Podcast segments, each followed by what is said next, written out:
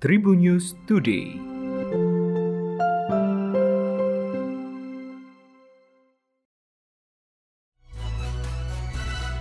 Tribuner, saya Delta Gonzales akan membawa informasi terkini dalam Tribun News Podcast. Kita awali dari nasional.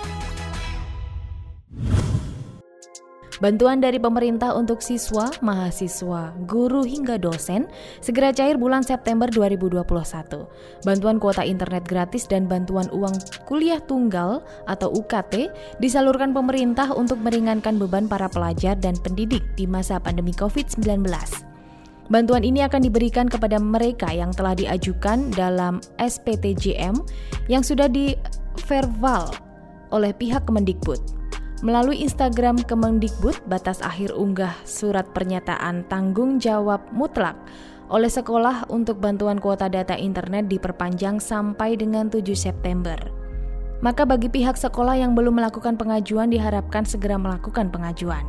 Dikutip dari Instagram Kominfo, pemerintah menyampaikan telah menyiapkan anggaran dana sebesar 2,3 triliun rupiah untuk program kuota gratis. Sementara anggaran dana sebesar 745 miliar rupiah akan dialokasikan untuk bantuan UKT mahasiswa pada tahun ini. Bantuan ini diberikan kepada siswa mulai dari jenjang PAUD, SD, SMP, SMA, mahasiswa, guru hingga dosen. Besaran kuota internet yang didapat bervariasi sesuai jenjang pendidikan. Dari PAUD sebesar 7 GB hingga mahasiswa dan dosen yang mendapatkan 15 GB per bulan.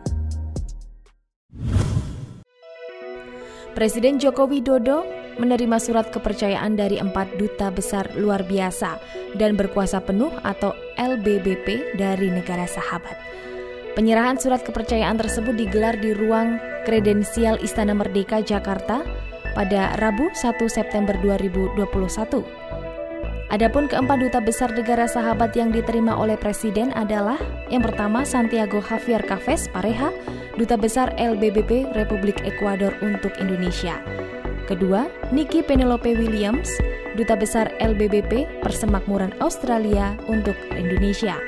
Yang ketiga, Padraig Francis, Duta Besar LBBP Republik Irlandia untuk Indonesia, dan yang terakhir Hussein Sidi Abdillah, Duta Besar LBBP Republik Islam Mauritania untuk Indonesia.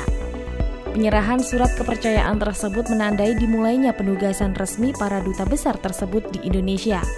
Seluruh duta besar itu untuk selanjutnya akan berkedudukan di Indonesia, tepatnya di kota Jakarta.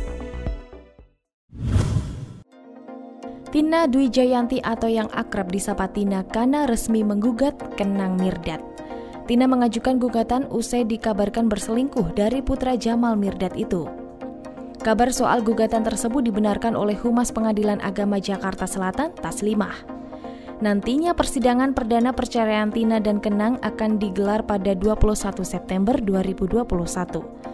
Dalam sidang perdana keduanya ini diharapkan bisa hadir karena akan dilakukan mediasi. Kabar soal retaknya rumah tangga Tina dan Kenang sudah terendus sejak beberapa bulan lalu.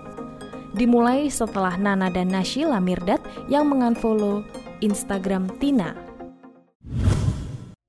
Pertandingan Thomas dan Uber Cup 2021 akan diselenggarakan pada 9 hingga 17 Oktober 2021 mendatang di Aarhus, Denmark.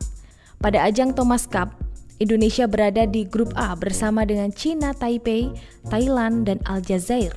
Sementara pada ajang Uber Cup Indonesia berada di grup A pula bersama dengan Jepang, Jerman, dan Prancis.